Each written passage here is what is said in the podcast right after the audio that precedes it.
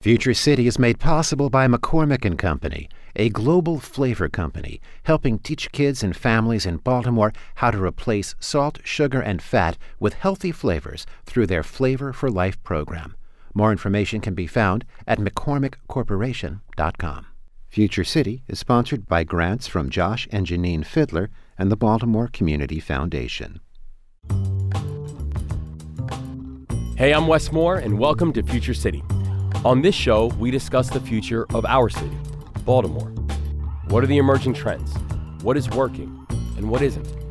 And we change the conversation from what's wrong with Baltimore to what's next for Baltimore.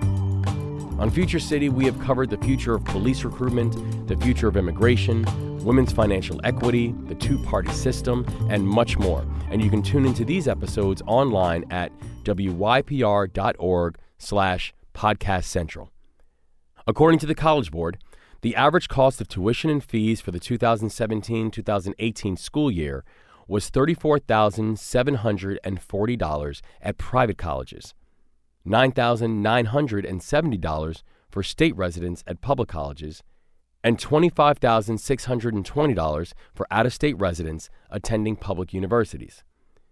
Now, these numbers reflect the stark reality that college is simply becoming too expensive for a growing number of people. CNN Money reports that the average student leaves college with about $25,000 in student loan debt. The monthly payment on a $25,000 student loan is approximately $280, assuming a 6.8 interest payment over a 10 year repayment plan, which can cause serious financial strain if you're not prepared for it. So, what's the solution? Consider the relative low cost of a community college education. Average annual tuition and fees for students attending a public two year college in their community was just $3,260 in 2013 2014. Understanding that, on today's show, we'll be asking big questions about the future of higher education and see how community colleges specifically can possibly play a part in the solution. Our first guest is Dr. Richard Vedder, Distinguished Professor of Economics Emeritus at Ohio University. Professor Vedder, thank you so much for joining us and welcome to the show. Glad to be with you. So, Professor Vedder, in, in 2004, you wrote a book and it was uh, called Going Broke by Degree Why College costs too much, and it's it's fascinating. And the thing that's really interesting about it is that it's you know it's been nearly 15 years since you wrote the book, and college has only gotten more expensive. In fact, the price of college has continued to explode over that 15 year period. Uh, you know, can you explain what motivated you to write the book in the first place, and what conclusions did you come to uh, that you think uh, are just as relevant now as they were when you first wrote the book? Sure. Well, when I wrote the book to begin with, the price of college had already been going up for quite some time. And uh, I wondered why the price of college was going up more than the price of bread or the price of airline tickets or the price of other things that we buy.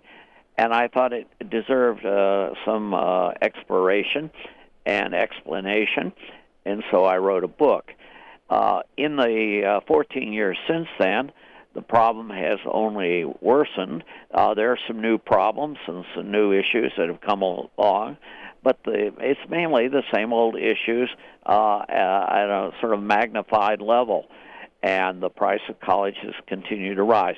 It's slowed down a little bit in the last couple of years. Enrollments have uh, have actually tailed off some. Uh, they're starting to decline. Uh, some kids are thinking uh, college isn't worth it and uh, a new attitude has developed a little bit in along those lines, and colleges are having to fight a little harder to get students. But the problems are still largely the same as they were in 2004.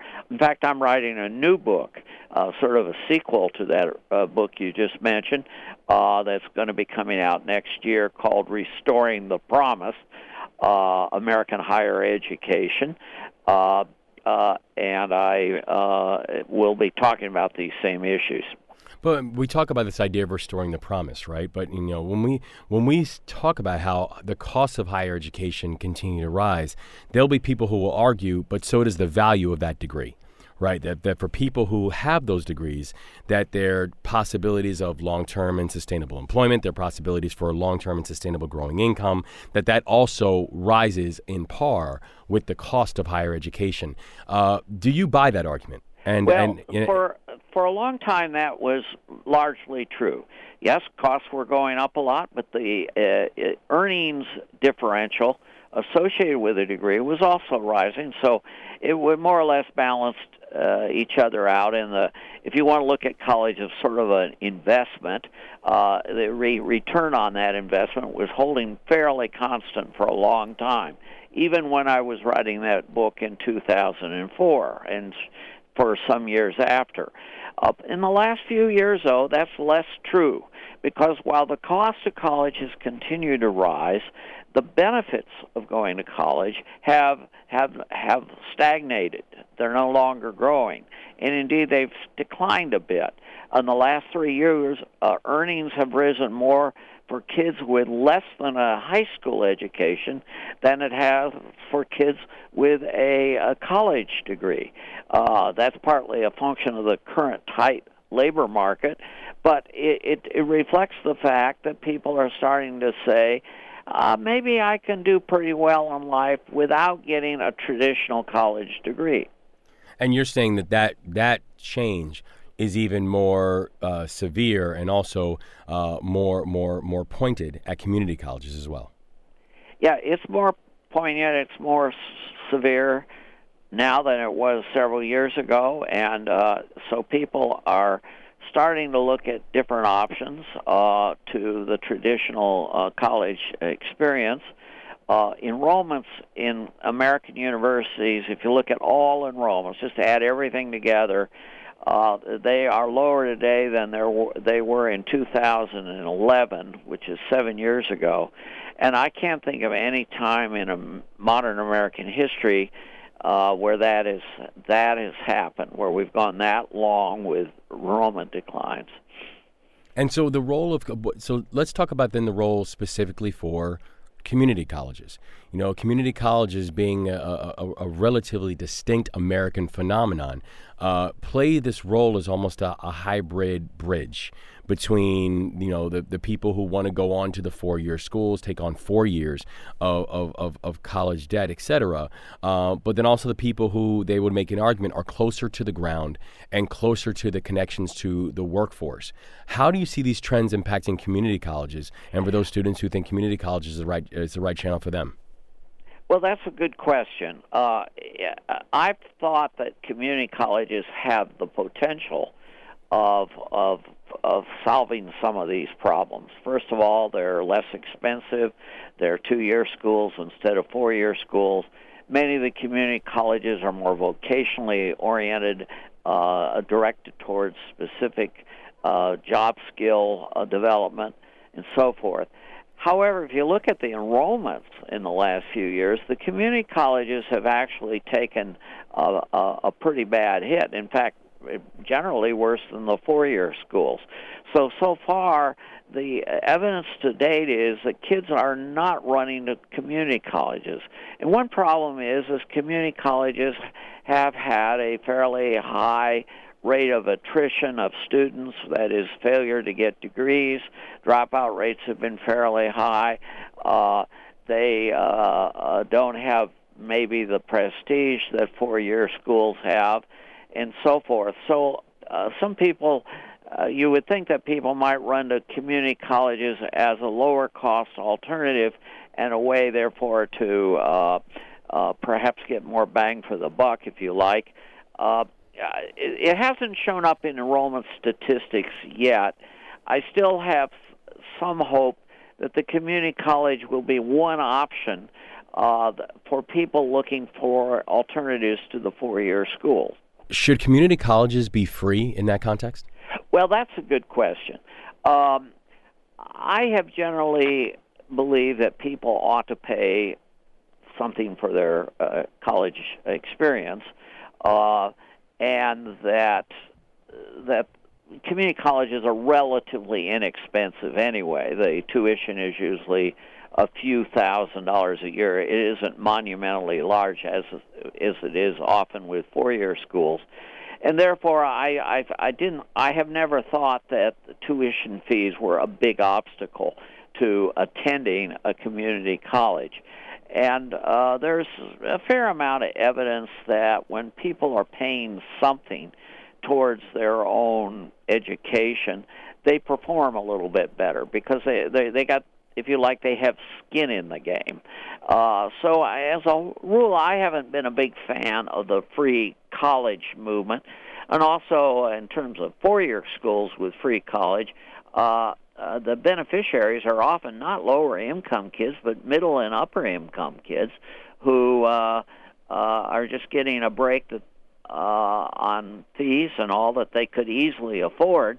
And uh, the, the people attending the schools are not low income people, they're middle and upper income people. That's less true of community colleges, and indeed, uh, community colleges do uh, attract uh, people from uh, generally lower income uh, groups so the case is stronger for free college for uh, at the community college level than it is at the four-year uh, level. We've been speaking with Dr. Richard Vedder, who's the Distinguished Professor for Economics Emeritus at Ohio University. Professor, this has been great. Thank you so much for sharing your expertise with us. I enjoyed being with you. Thank okay. you. Okay, bye bye. If you're just tuning in, I'm Wes Moore and you're listening to Future City. On the show today, we've been discussing the changing landscape of higher education, and particularly focusing on the future of community colleges. After the break, we'll talk with New York Times contributor Kyle Spencer about the growing number of middle class students who are opting for a community college education over student debt at a state school. Stay tuned.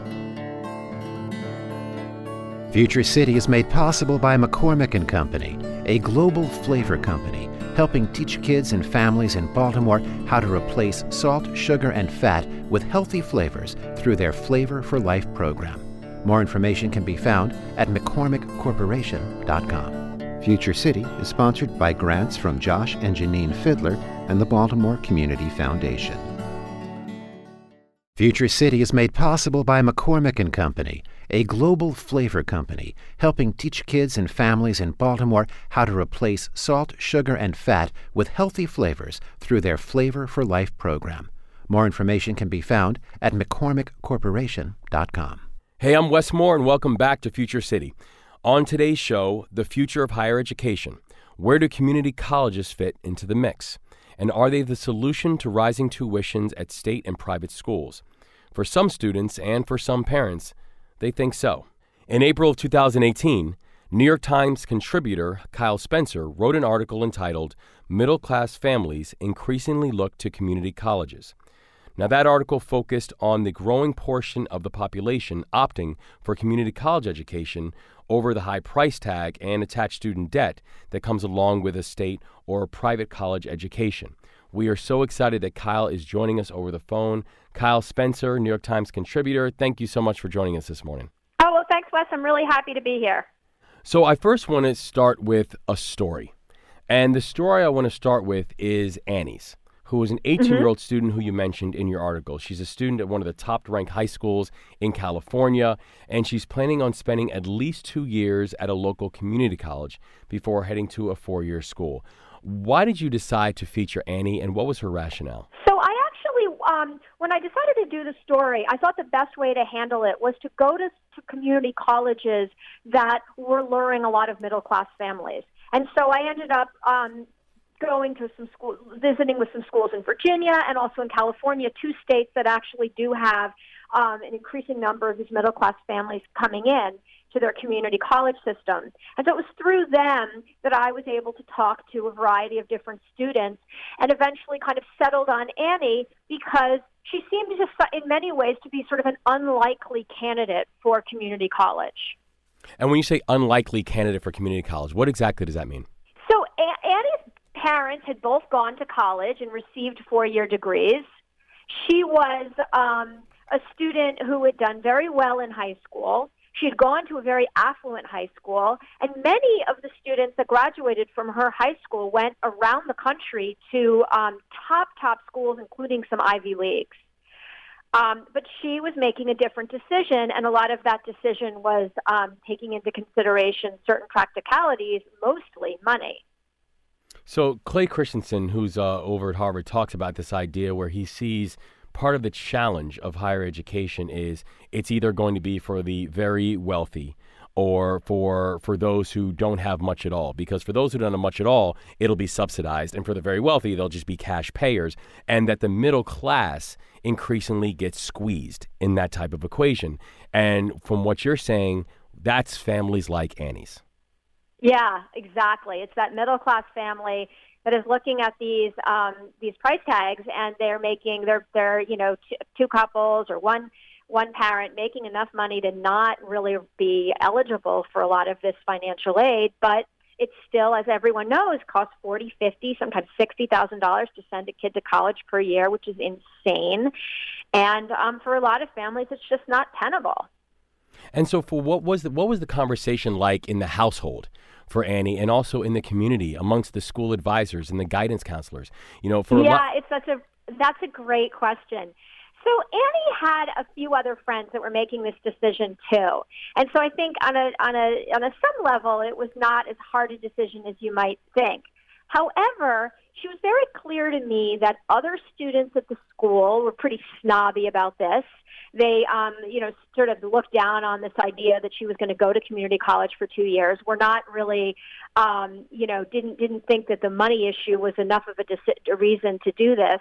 And she even said that the school's college counselors were, um, you know, dissuaded her to some extent, Yeah. um, but to do this. Well, you know, it's interesting because these, the school guidance counselors, they'll say, well, we have students going to Harvard and Princeton Yeah. and Georgetown and Hopkins. Uh, to throw on uh, X community college and Y community college, uh, that's a type of thing that becomes problematic for guidance counselors.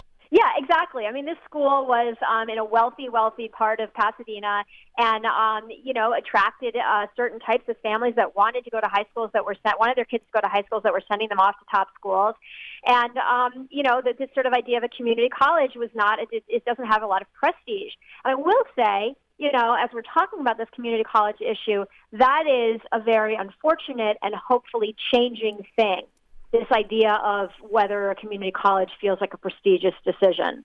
So, what does a community college have to do to change its marketing? What does a community college have to do have to change its narrative to show people that this is actually a viable option because it creates a viable and an affordable pathway for people to be able to get a four year degree eventually, but know that they don't have to take on mountains of debt when in the first couple years of, of, of a four year school anyway, they're just doing the same type of prerequisite courses that any other student is doing around the country. Right, right. And of course, I mean, and, and of course, if you are concerned at all about, well, what does this mean? Are people going to look down on this or employers going to look down on it? Um, they're not going to know. You don't have to tell anyone you went to two years of community college. Although, again, hopefully we're going to reach a point where people can say, hey, I did two years of community college because I was thinking about finances. I'm smart financially. I don't want to waste money. This was a practical and good decision, and I went to a good community college. So some of the things that the community colleges are doing, and I think we'll have to continue to do um, in order to lure more students, is to make sure that they're showing upper middle class, middle class students who are expecting or thinking of high top uh, four year colleges that they can get as good an education at community college. The professors will be good, that the classes will be good, that there'll be lots of opportunities. The other thing that a lot of folks who are looking at community colleges but otherwise would go to four-year colleges, they want and they want campus life. They want to have uh, clubs after school. They want to have sports teams. They want to be able to join a student newspaper. They want to feel like they're part of the community. And so, community colleges that I talk to in Texas and California, Virginia, they're offering these types of things. They're offering a big drama department. They're offering hockey teams. You know, they're really trying to to, to provide those for for for students. And the other thing is there are some community colleges now that are offering dorm life so that you could come to the community college for two years and you could actually live on campus. But the challenge of that also is, you know, part of the part of the virtue and part of the draw of community colleges is the tuition, right? Is the fact that mm-hmm. tuition is going to be lower. But when you start offering things like dorm life and you start offering things like hockey teams, that then gets adjusted into the tuition conversation, correct? Yeah, yeah, and of course, you know, because there's an uh, there's a finite amount of money. If you decide you're going to invest money in your drama department or your art department, um, you may be then investing less money in remedial classes or the types of things, daycare for families. You know, the types of programs that lower income families really really need and rely on when they t- come to community college. And so, what role does what role does early college have, and and uh, and the idea of, of community colleges being able to have college placement for current high school students, so that high school students are actually able to take some college courses, get college credits, uh, also use that as an incentive to be able to both work down their um, their their college load, but also be able to you know get some coursework before they actually go into a college campus full time. Yeah, I mean, I'll tell you something. In my experience, um, that both the numbers and also what I'm seeing on the ground, early college is fabulous. More and more students should be pushed towards early college. First of all, early college is really raises the bar for kids it sort of says, you know, we're not just going to sit here and do exactly what we have to do. We're going to improve. We're going to increase the level of of of, of rigor here. We're going to push you, and not only are we going to push you, but we're going to give you some college credit while you're doing it. So there's a real incentive for you to um, to take on that larger challenge the um, early college, um, early high school colleges I've seen are just really vibrant places. They're very thoughtful. Um, they're they're encouraging kids to think really about the you know their trajectory into higher ed. And of course, once a student goes through two years of it, they are now have a essentially a community college degree and can either go on with just that or they can go on for two more years. But um, I just I, I can't say enough how much of a proponent I am of, of, of these of these early um, college high schools just because I've seen such great ones. One final question I have for you is do you think there's a fear that community colleges can try to be everything to all people and end up failing in the mission for all of them? Yes, that's like such a good question. Um, I think you know community colleges traditionally, obviously, were seen as places for um, first generation college students um, and folks a lot of times who weren't going to go on to four year colleges. Um, community colleges have done in this country a really pretty terrible job of, of, of, of getting kids through two years, getting two, three years, and graduating. I mean, the, the graduation rates are, are, are horrendous um, you know, much less than half actually make it through in five, six years. And of course, um, many of the students actually come in, they can't even get out of remedial math and remedial English classes. So, so this question of like, well, well, what what do we do now? Do we really need to add on, you know, another group of students, um, another demographic? I would say, you know, and I, actually, yeah, I think that it it is a tough challenge, but um, bringing in middle class students onto a college campus, and these are students mostly who have had parents who've gone to college, to have those students inside classrooms uh, involved in campus activities, that, that is very, very positive for students who come in who didn't, don't have parents who went to college, who don't necessarily know how to navigate the system. Those other students, in many ways, can be role models for these students who come in and are not haven't been such strong students or don't really have a lot of information about what it means to go to college.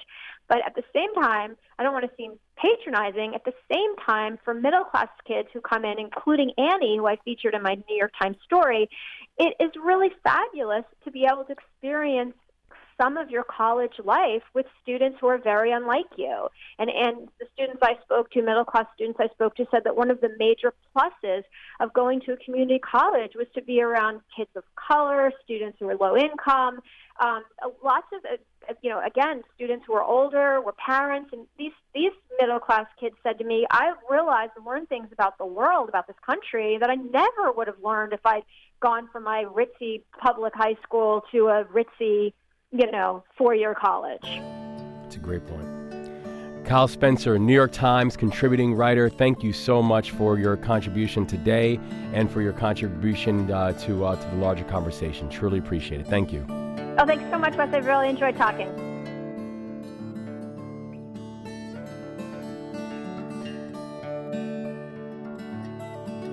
If you're just joining us, I'm Wes Moore, and you're listening to Future City. Coming up, we're joined by Dr. Sandra Kurtinitis, president of the Community College of Baltimore County in Maryland and the current American Association of Community Colleges board chair. With her, we'll be discussing the future of community college education here in Maryland and across the country. Stay tuned. Future City is sponsored by grants from Josh and Janine Fiddler and the Baltimore Community Foundation.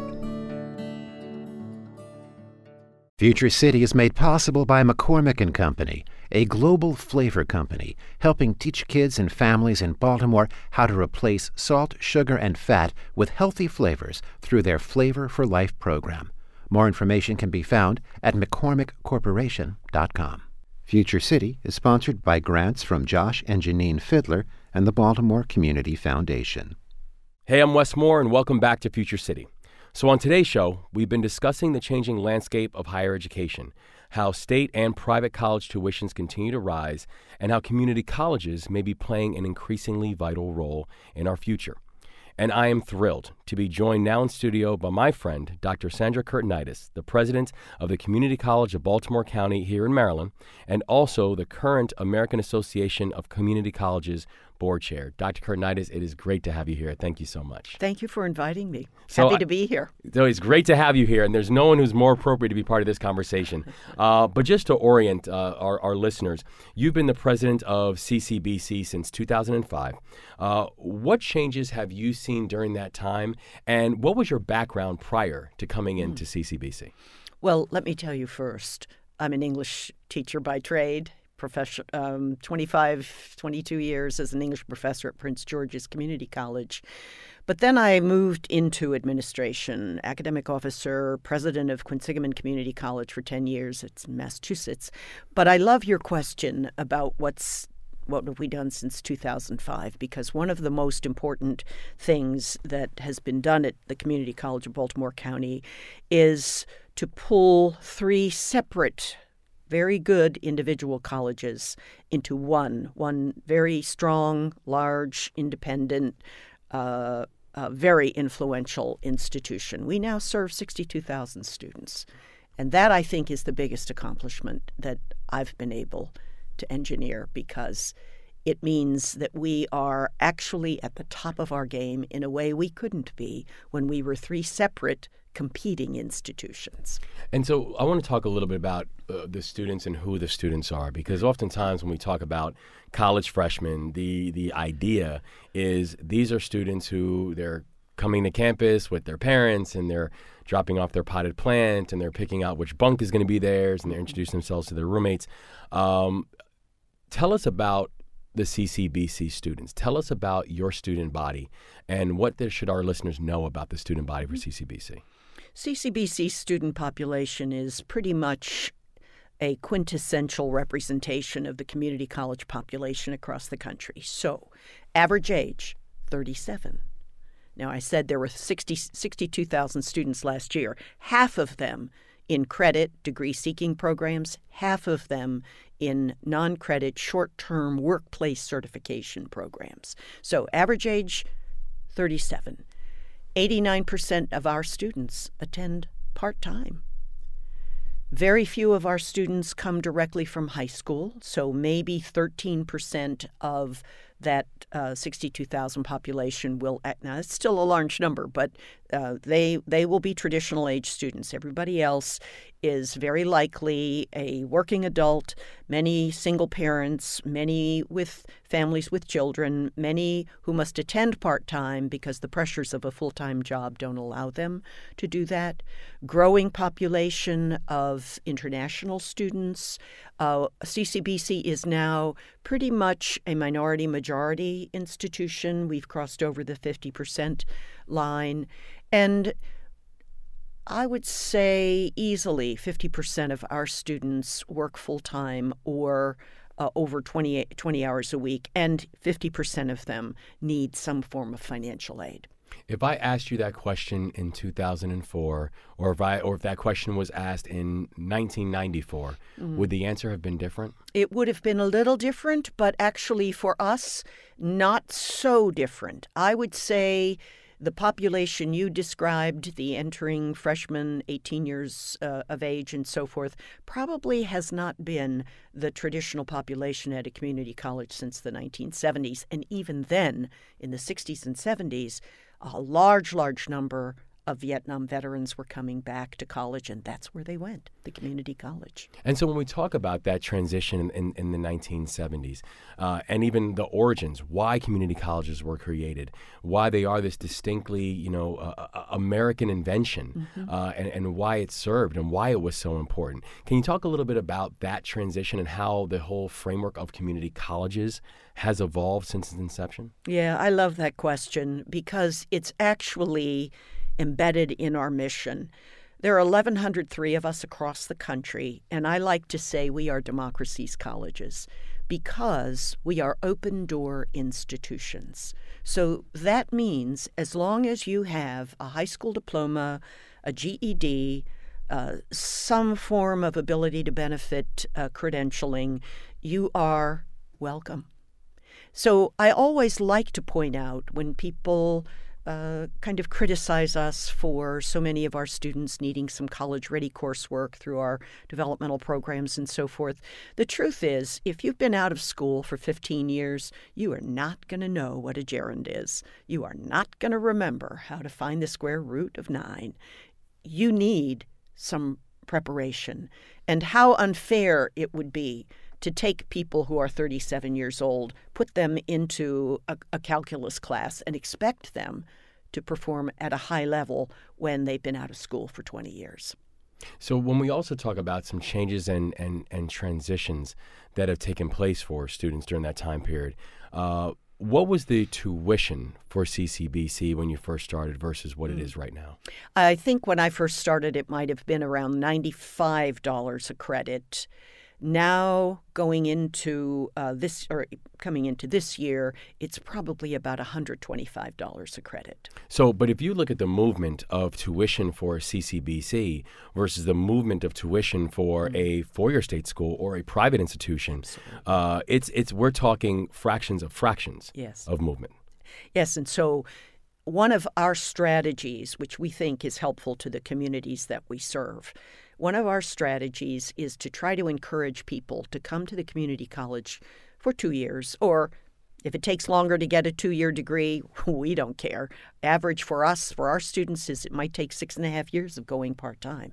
But you get an associate's degree, and in the state of Maryland, you are then entitled to use the Maryland Transfer Compact to gain entry to any of the state's public institutions. We build two plus two partnerships. We build all kinds of partnerships to help our graduates move into the four year spectrum. So, our, our, our advertising, our marketing uh, strand is sort of like come here for two years and spend $3,800 a year. Then go any place you want and spend $20,000, $30,000, $50,000, $60,000 a year. So, can you go into further detail? Because I think for a lot of people, they don't understand that component of community mm, colleges. I think you know, I, I I I graduated from community college and from a two-year school, and I transferred, and that is so foreign for people when they yeah. hear what that means. Can you talk a little bit more about what it means to transfer and and why yeah. that compact is so important? Well, the compact really does acknowledge that an individual has spent two years or, or the equivalent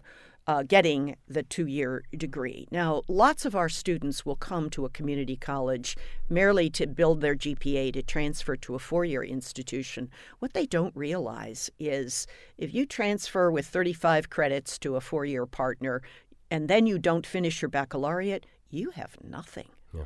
So the whole pressure right now at least on our within our sector, is to help students see the value of staying with us until they finish the degree. I, I hate to say this, but out of I'd say roughly 13,000 students a year will complete something important to them a degree, a certificate, a workplace certification, or transfer. So every year, about 6,600 students will transfer before finishing an associate degree. Hmm. We think that's a shame because way too many of them never finish anything.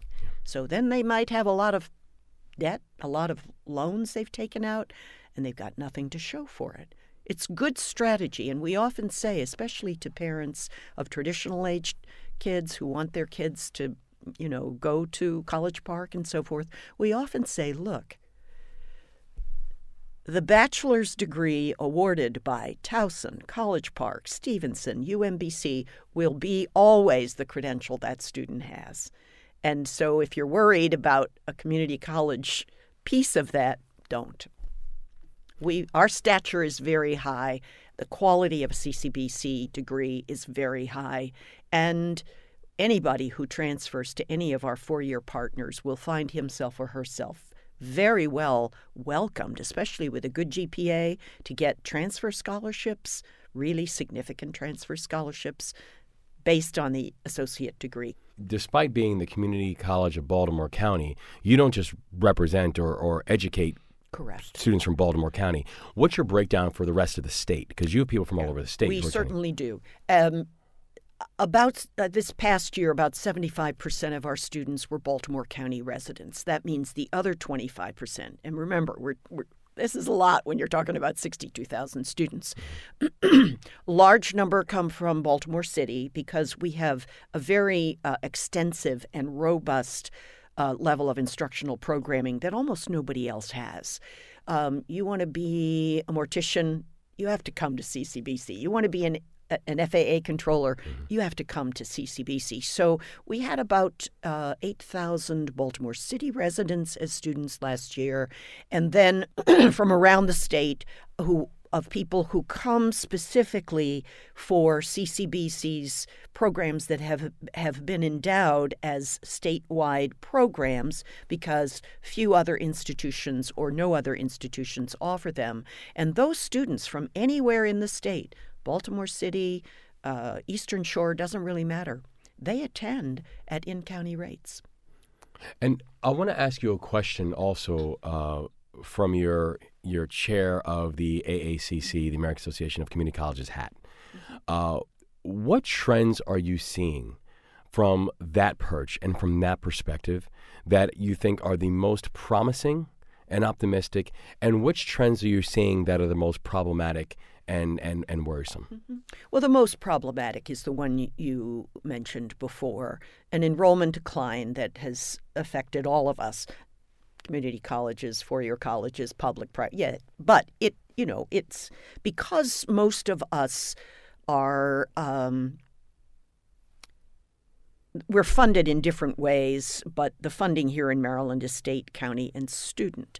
And the model here is supposed to be one third state, one third county, one third student, and we have yet to reach that. So enrollment decline translates into financial insufficiencies.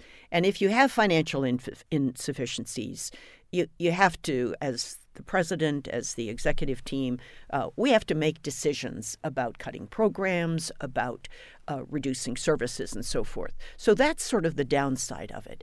But I will tell you, for community colleges, I mean, most of us are 50, 60 years old. Most of our, our colleges are, are that old.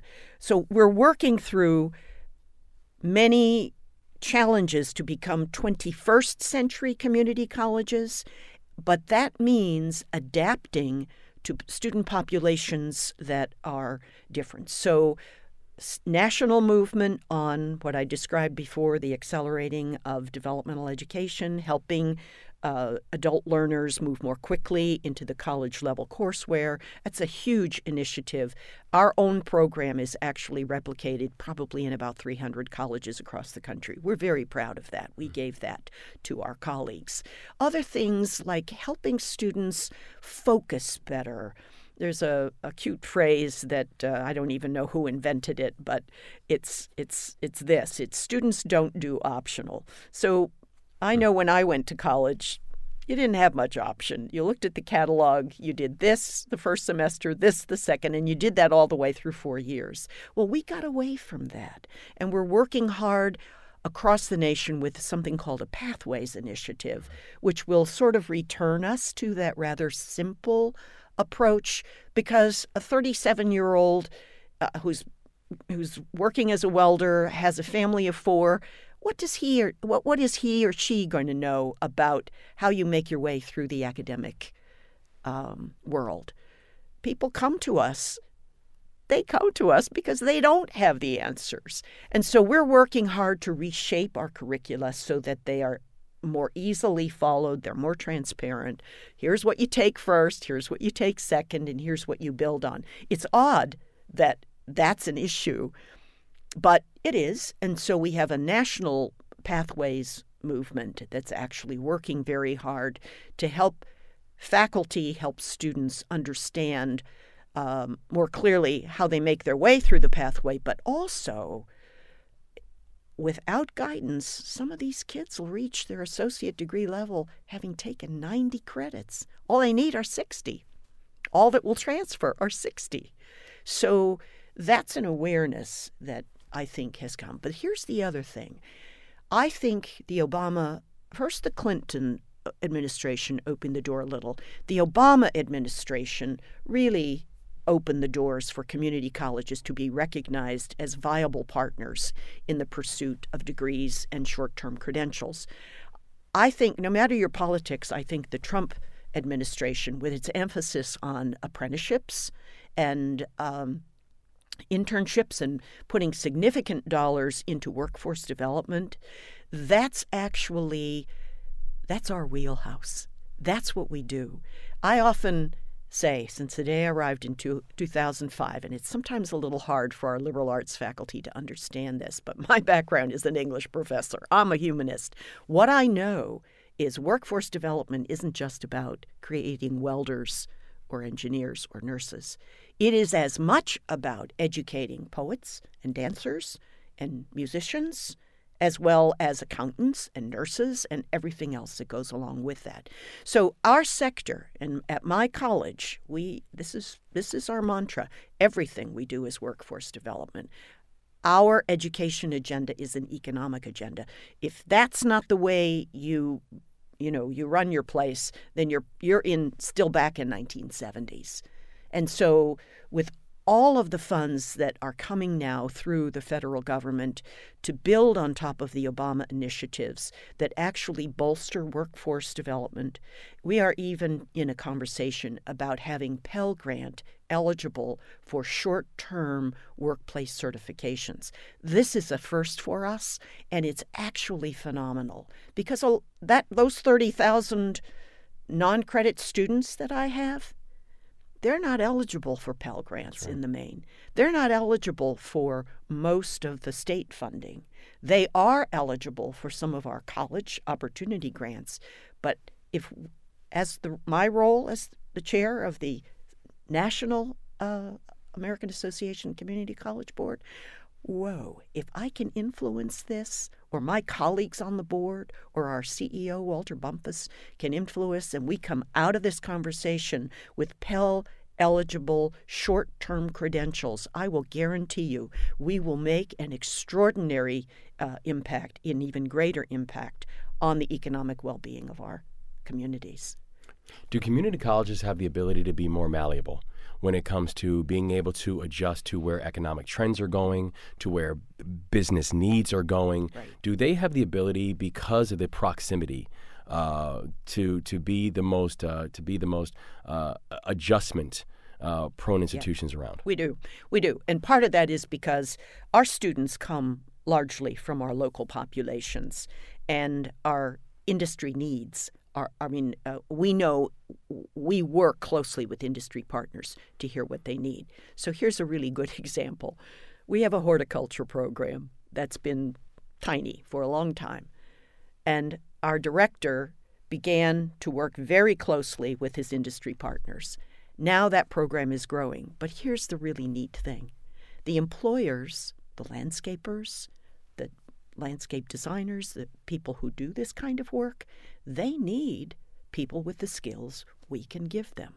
We're not, you know, we're not sending, when our graduates finish, they go right back into Baltimore County, Baltimore City, Howard County, Anne Arundel. They don't go back to California or New Jersey. Mm. What does that say? That says this investing in the community college, getting your people trained right here, you're going to get them right back to you tomorrow. It's really one of the best things. I mean, I, I, I just marvel that in the 1950s, somebody invented this, and communities and counties all over the country kind of glommed onto it, largely as a way of helping the returning veteran population. But look where we are 60 years later, and look what we do. Yeah. It's powerful. It's powerful. When people say the measures of success, when people say, well, the, the graduation rate at community colleges are X, mm-hmm. which proves that it's not working, or mm-hmm. the yeah. matriculation rate is Y, yeah. what are the measurements that you wish people would use okay. to test the Thank efficacy you. of community colleges? Thank you, because the way I like to phrase it is we need multiple measures for multiple missions. So, going back to uh, an illustration I gave you earlier, at the end of each year, our research folks will give me the data on degree completion, on certificate completion, on workplace certification completion, and on transfer. And so every year, that's about 13,000 people accomplish something that's important to them. And what I'm pleased about, I was at the um, Betsy DeVos uh, presentation uh, this earlier this week where uh, she and her team rolled out some changes in accreditation. But what she said and what her assistant Diane Jones said speaks exactly to what I just said to you. You can't just an institution that has a mission as broad as ours needs multiple ways to measure it. And so when I look at 13,000 people out of 62,000 feeding finishing something that's important to them, listen, that's not chump change. We work hard to help people know what they want to do and help them meet it. Not everybody wants or needs a degree. Yeah. Many of them you want to be a welder, you're not going to get a degree in welding, but you are going to get apprenticeship journey, you know, all the way up to um, master. You want to be a carpenter, that's what you have to do. You're not going to get a degree. So those things count, and we do them. You won't get a degree, but you'll find long-term employment. Oh my gosh! You're not going anywhere. Make a lot of money. We've been speaking with Dr. Sandra Kurtinitis, the president of the Community College of Baltimore County in Maryland, and the current American Association of Community Colleges board chair. Dr. Kurtinitis, thank you for being here today, and thank you for your leadership. Thanks so much. Love, love talking about it.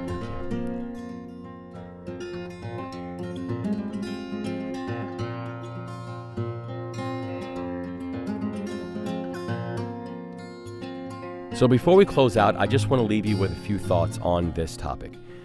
So I wear two rings on my hands, and I wear them both because I feel like both of them have fundamentally made me better.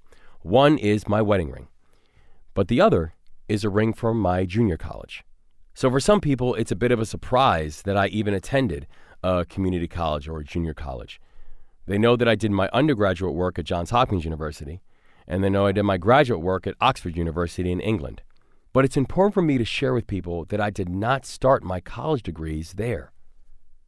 There are more than 6 million people who attend community colleges in this country, which represents over 34% of all undergraduate students. Now, at the turn of the 20th century, this country started a new experiment, and the experiment basically said that not all colleges need to be four year schools, that some students could get what they need to get from college in just two years of higher education. Joliet Junior College in Illinois paved the way for thousands of other junior colleges, including the one that I attended. Now, I don't believe that everyone needs a four year degree. Not only because I think they are increasingly too expensive, but because I don't believe that four year colleges are the only ones and the only places that cover down on giving the skill sets to meet society's needs. But I do believe that a student who has just a high school degree or even less is not in the best position to provide economic stability or mobility for their family in the long term. So, supporting the long term vision and viability of our community colleges that have supported the long term vision and viability of students like me and millions others like us who have attended community colleges must be a part of how we build and fortify our future city. Future City is an original feature of WYPR. The show airs on the third Wednesday of the month at 1 p.m. and 9 p.m. Future City is produced and edited by Katie Marquette. You can explore past episodes online at wypr.org slash podcast central. For 88.1 WYPR, your NPR news station, I'm Wes Moore. Thanks for listening.